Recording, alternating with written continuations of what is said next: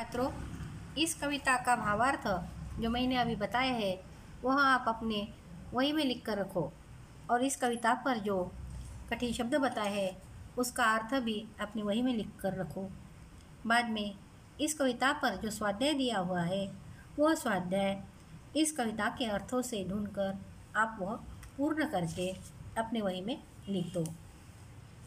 अभिव्यक्ति भी है प्रस्तुत गज़ल की अपनी पसंदीदा किन्हीं चार पंक्तियों का केंद्रीय भाव स्पष्ट कीजिए। और उसमें उपयोजित लेखन है कि यदि मेरा घर अंतरिक्ष में होता इस पर आपको निबंध लिखना है। आप कल आपको कल्पना करनी है कि आपका घर अगर अंतरिक्ष में हो, होता तो आप क्या करते? इस बात पर आपको निबंध लिखना है अपने निबंध के वही में। छात्रों इस कविता का भावार्थ जो मैंने अभी बताया है वह आप अपने वही में लिख कर रखो। और इस कविता पर जो कठिन शब्द बताए हैं, उसका अर्थ भी अपनी वही में लिख कर रखो। बाद में इस कविता पर जो स्वाध्याय दिया हुआ है, वह स्वाध्याय इस कविता के अर्थों से ढूंढकर आप वह पूर्ण करके अपने वही में लिख दो।